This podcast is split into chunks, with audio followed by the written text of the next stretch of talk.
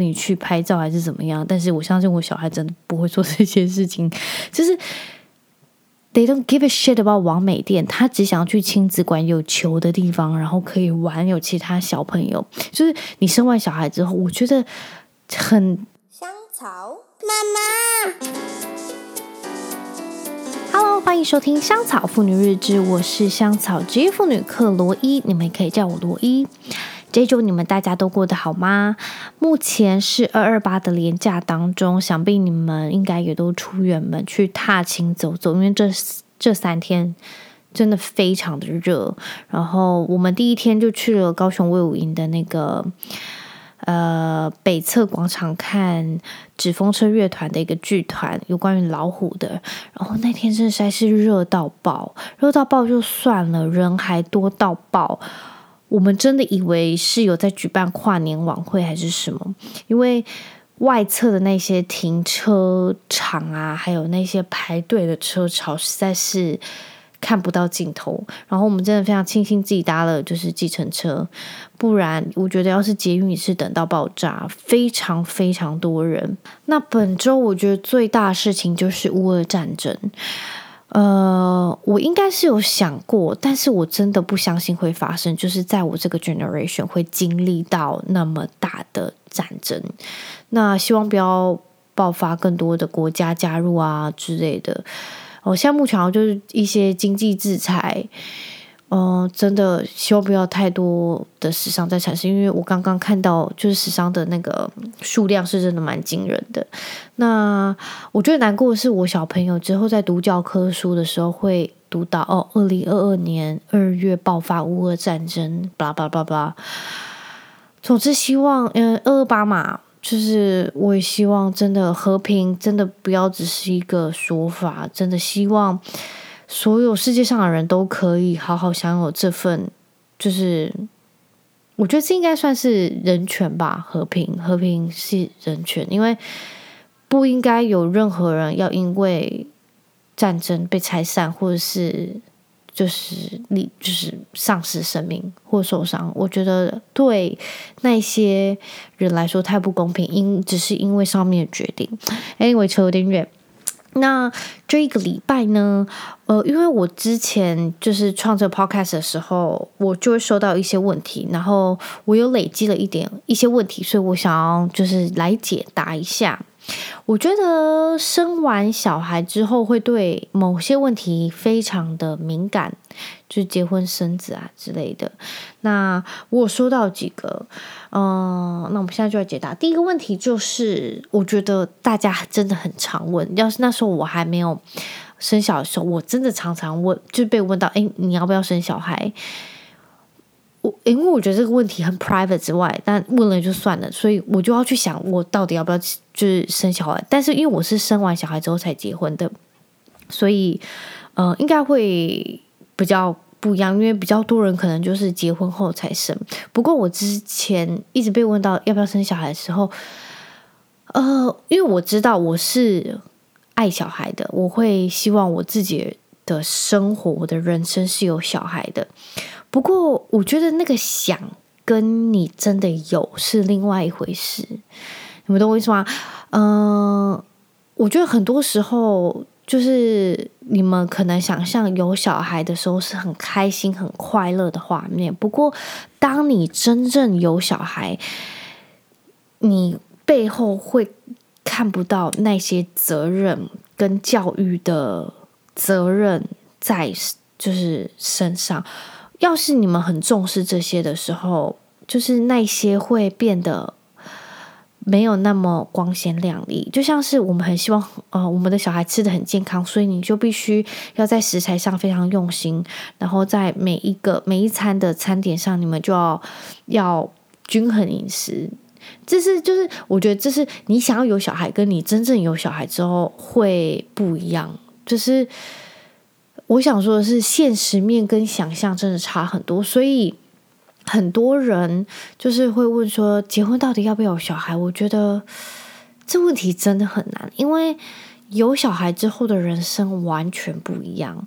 那我自己是非常开心，但是有很多时候，也是会非常沮丧，然后难过。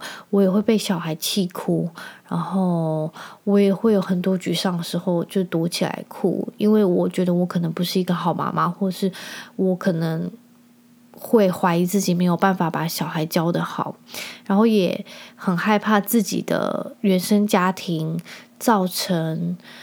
我对我的影响，然后我也很怕会带给我自己的下一代，所以我觉得有很多层面是在纠结的，就是。第一，你们要先想到底生不生得出来，对不对？这是非常现实的问题。因为像我前阵子就听到人家就是做 IVF 嘛，就是试管试管宝宝，他们花了六十万，然后那时候政政府还没有补助，所以他们还没有收到补助，因为刚好错过。然后我就想说，天哪，你也必须要那个钱，你才能去做那个小孩。所以第一，你到底生不生得出来？因为不是你想要生就有。那第二就是你到底有没有办法 handle 那个责任，然后第三，你到底有没有耐心？这是我从就是录 podcast 到现在，我一直很强调，我真的觉得育儿要有十足的耐心，不然要是磨完，真的马上变疯子。我常常觉得，就是我一天下来，就是我都觉得哦，我早上起来我的耐心是十分，但是我真的一整天耗完。真的是负的，就是我耐心是负的，就他不是说我小孩到底多顽皮，是他们 they are just being kid，你们懂我意思吗？就是 they just being kid，他们只是小朋友，但是我觉得这就很容易让你失去耐心，然后像丧心病狂的疯子一样。但是我想说的是，我觉得有小孩并不会让你失去人生，我觉得他只会让你人生变得不一样，就是你会。你就像是，我觉得有小孩不会再去什么王美店，除非他们到了一个年纪是年纪是听得懂人话，然后可能会很喜欢跟你去拍照还是怎么样。但是我相信我小孩真的不会做 这些事情，就是 they don't give a shit about 王美店，他只想要去亲子馆有球的地方，然后可以玩，有其他小朋友。就是你生完小孩之后，我觉得很难再去。什么网美店打卡拍照，就是没有这种东西，他们就是会 disappear in your life。你们只会去亲子馆，或者就是去一些地方，你可以接纳小孩，然后会给你蜡笔，然后画纸，然后或者是你们会去吃很快的东西，然后其实就赶快回家。就是我觉得。你的人生会变得完全截然不同，但是长大之后，他们听得懂人话，像个人之后，你们当然可以去做这些事情。不过，我觉得很难是当他们是小孩子的时候，你们可以再过得像之前的人生一样，就是为所欲为、随心所欲这样子。我觉得这是要不要有小孩，必须要考虑清楚。当然，你也是可以去做这些事情啊。不过，我觉得小孩会真的可能。有点痛苦吧，我不知道，这就是我的 opinion，我我不代表所有人，只是我觉得真的要生的话，真的也希望你能找到一个神队友，不一定要神队友，我觉得，我觉得只要是一个好队友，能协助帮助，一起共患难就够了，就是他不需要到多深，但是是要能一起度过育儿的难关，我觉得。每个人不是都能生出天使宝宝那么好带，因为有一些小朋友的个性可能会真的非常的，就是你知道，我不敢说，我不想要形容小孩，就是我我说不出来，我就我想说的是，就是小孩 could be a twat，但是不是每个人都生出来，所以我觉得需要有另外一半去帮你分担育儿或者是家事，所以我觉得。要找到那个好队友，他不一定要生，但是他要必须能分担，然后一起经营家庭，然后一起育儿。因为我觉得在生理上，在生理上，女生要就经历怀孕啊什么生产已经非常不容易，所以你的另另外一半一定要有所担当，就是能够体贴，能够体谅这些事情，然后帮你。一起不是帮你，就是帮这个家，因为这是你们一起有的，而不是这完全都是你的责任，you know？所以结婚要不要生小孩，也要找一个好队友，你们一起育儿。我觉得这是比较现实，然后需要去思考的。这对我来说很重要。就是当我有小孩之后，我觉得好队友是非常重要的一件事情。另外一个问题就是，如果人生能做一次重新选择的机会，你会如何做决定呢？呃，我应该会重新选择我所读的科系。呃，我在高中的时候，我很想要来台湾本岛，因为我在澎湖长大，我想要来台湾本岛读护理，但是因为我爸爸觉得我年纪太小，可能会被骗，然后后浪耍派，所以他就不准我来台湾本岛读护理。但是我一直在想说，要是我那时候很坚持，然后我想尽办法，就是哭天喊地的求他，我说不定真的可能可以来。我当时可能就是不够勇敢，或者是哭不够大声。所以没有办法来。我觉得要是我那时候能够来，我我人生可能会不一样。I don't know，我只是觉得，要是真的可以重、重新、重新做、重新做、做决定，我可能那时候会哭更大声吧。就是真的跪求我爸，我想要来台湾本岛读护理，或者是我那时候在填志愿表的时候，我不想要读这间学校。I don't know，我只是觉得，要是我科系读不一样，我的人生会不一样。另外一个问题是我很常收到我朋友或是其他的人或者是路人，真的是路人哦，问过我的问题，就是诶，台湾男生跟外国的男生有什么不一样？I mean, apparently 他们长得就是不一样，apparently 他们的大小，I mean 他们身材的大小不一样，其他我觉得他们就是。都在做臭男生的事情，他们就长得不一样啊！就男生都是在做一些臭男生会做的事情，他们聚在一起就是可能聊聊女生啦什么之类。不过我觉得有一点比较有感，就是那群老外聚在一起，就我遇到的啦，我狭隘的生活圈中，那就是老外聚在一起，他们聊的事情，我觉得是比较国际观，而且。我还是我自己的问题，我就觉得我的思想不是，我就是我的国际观很狭隘，然后我都是透过跟他们聊天，或者是听他们聊天，我才慢慢知道一些国家正在发生的事情之类的。所以，嗯、跟台湾男生 hang out，跟然后比起跟外国男生 hang out，我觉得他们聊事情真的很不一样。台湾的事情就是打球。然后唱歌，然后去哪里玩，网美点，然后拍照，然后打球、电动，类似这种。不过或者是健身，但是老外他们聊的，就是我觉得比较 international 一点，是一可能应该也是因为他们外国人的关系，我就觉得他们这点还蛮不一样的。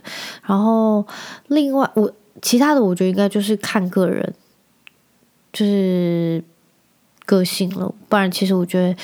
外国男生跟台湾男生就是差在长得不一样，然后他们都是在做臭男生会做的事情。当然，我相信还是有非常多人是例外，因为毕竟就是 depends on 在我狭隘的生活圈中，所以，呃，这就只是我非常狭隘的看法。那另外一点就是，还有一个人问，他是问说，你觉得婚姻中最重要的是什么？我觉得婚姻中最重要的是。尊重跟信任，我觉得一段婚姻中最重要的还是要那个 boundary，你一定要有事情，要有一定的底线在。你底线只要不踏过，大家都好说话。因为即便是夫妻，你每天住在一起，看到对方，我觉得不是你，是大家都需要空间，因为人都是个体嘛。我觉得你每天就像是我跟我家人每天相处在一起，我看到他们，我还是会觉得非常腻。为什么就是你？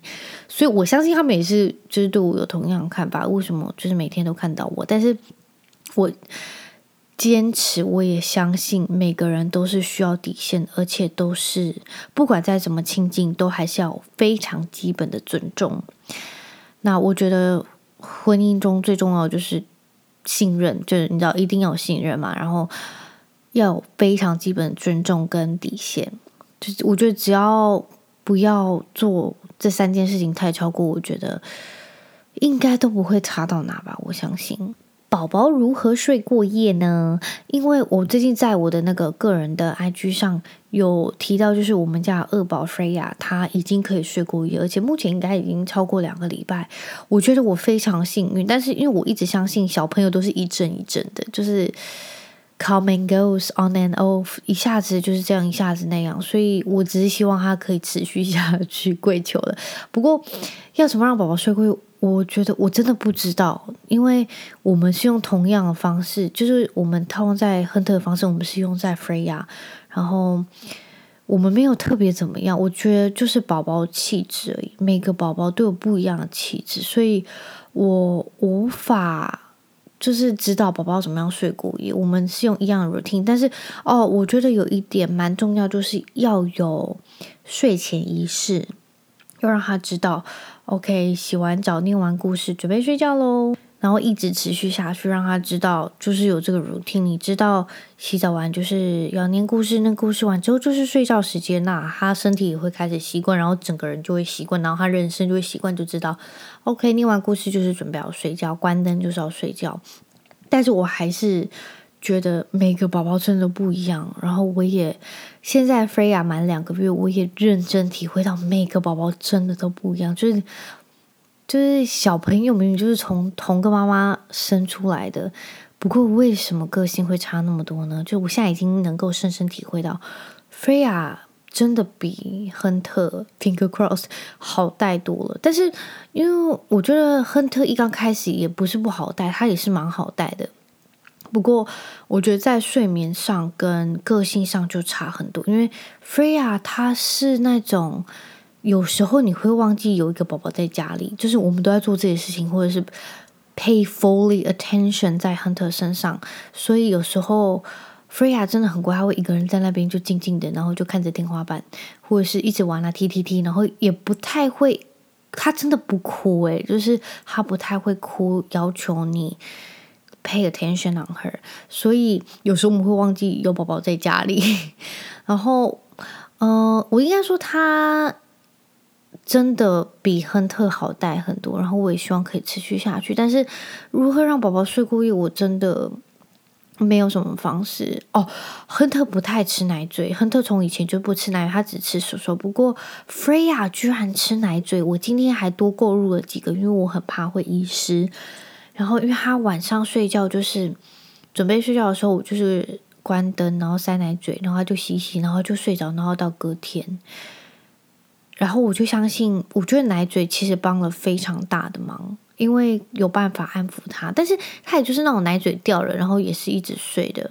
所以我相信，只要给够，嗯、宝宝需要的安抚跟安全感，我相信宝宝应该是可以睡过夜。不过亨特是那种到现在哦，他现在已经快三岁了，然后晚上还是会起来。两三次，我们真的像查房一样，真的就像我朋友说，我们就像查房一样，因为他就是会醒来哭哭，然后安抚安抚安抚睡着。我不知道 Freya 之后会不会这样，Finger Cross 他不会。只是我们现在就是真的蛮庆幸 Freya 是比较冷静的宝宝，不需要我们，不然就是不需要我们 paying 就是 fully attention，不然真的爆累，所以。嗯、人家问到底要怎么让宝宝睡过夜呢？我只能说，每个宝宝的气质真的都不一样，你只能就是好好的 follow 他，然后给足安全感，然后准备奶嘴，这是我们的方式。好了，这就是其中五个问题。那这周我有一点想要分享，就是我生活上的一件小事情想分享的，就是。因为亨特现在已经到了那个年纪，会一直问为什么、为什么、为什么、为什么。然后我就觉得他问的好有道理哦。虽然他有时候很烦，就说啊为什么、为什么、为什么、为什么要这样、为什么要那样。然后我有时候被会被问到，就是说不出话来。他有时候说：“为什么要吃饭？那为什么要吃菜？那为什么又要吃花野菜？那为什么又要吃红萝卜？那为什么我们要对吃了要对身体啊？那对身体好，为什么要对身体好？就是他会一直这样无限问下去。就是他，我知道他只是往死里问，不过。”有时候真的会回答不出来，然后我就觉得说，你就吃，你就乖乖吃，吃就是对身体好。然后也说不出为什么要对身体好，那为什么要活得久？那活得久又可以怎样？就是有时候我会被他问到，我觉得，请问你是哲学家吗？我不知道，我只是觉得有时候好像我们大人就太执意。小朋友一定要干嘛？然后当他问为什么我们要这样做，我们又回答不出来，因为就觉得就是要这样子做啊。为什么不能看电视？为什么不能吃巧克力？因为巧克力对身体不好。你这个年纪吃太多，你就是会蛀牙，然后你里面的那些化学添加物就是对你不好。那为什么对你不好？就他会一直问，然后问到说啊，你就是有过敏体质，然后怎样怎样怎样。然后我就会问，被问到说不出话来，然后我就会哑口无言，然后开始 Google。我只是觉得，好像有时候也不一定要怎么样。你们懂我意思吗？就是当小朋友在问你这些时候，你好像会被问一问，就会觉得好像也可以不用这样诶。就是我、吃一点也没关系啊，哦不吃也没关系啊，我、好像看一点电视也没关系啊，好像看久一点电视也还好啊。你们懂我意思吗？就是不用太呃限制太多，而不需要被那个框架限制。因为我觉得，当亨特在问我这些的事情的时候，我觉得他完全。是在教我事情，然后一直在打破我对很多事情或是很多事情看事情看法的，就是那些框架。然后我就觉得，其实，在育儿这条路上，我可能比他学习的还多。因为有时候我很崩溃的时候，我都觉得他在教会我很多事情。然后我不知道，我就。因为像我现在没在工作嘛，然后我就觉得我可能真的是那种需要出去工作的妈妈，因为可能我就是命贱，然后可能就是我无法就是 twenty four hours 在家带小孩，因为我是那种会失去理智的人，然后可能就是会 lose my temper，然后我也觉得有时候当亨特在问我说。为什么要大声？为什么要生气？然后我会说不出来为什么我要大声，为什么我要生气？因为我可能讲了，他会没有办法理解。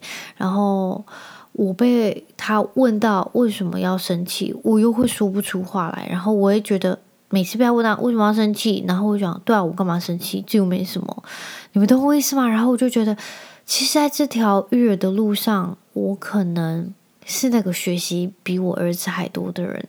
然后就觉得很 shame on myself，然后又会开始自我怀疑，就是我真的可能不是好妈妈什么之类的，就是又会进入那个那个漩涡。Anyway，我想分享就是，就是我觉得很有趣一点，就是当我的孩子在问我为什么为什么为什么时候，我觉得其实很多时候大人不用去执着很多可能不必要的限制，因为。他真的会常常突破你的盲肠，你真的不需要一定要干嘛，或者是怎么样怎么样，因为好像真的也不用这样啊，因为坚持下去好像也没有太大的改变，所以我觉得要是 lay back 一点，其实没有什么不好。然后我觉得我现在就一直在提醒我自己，就是育儿真的不简单，所以。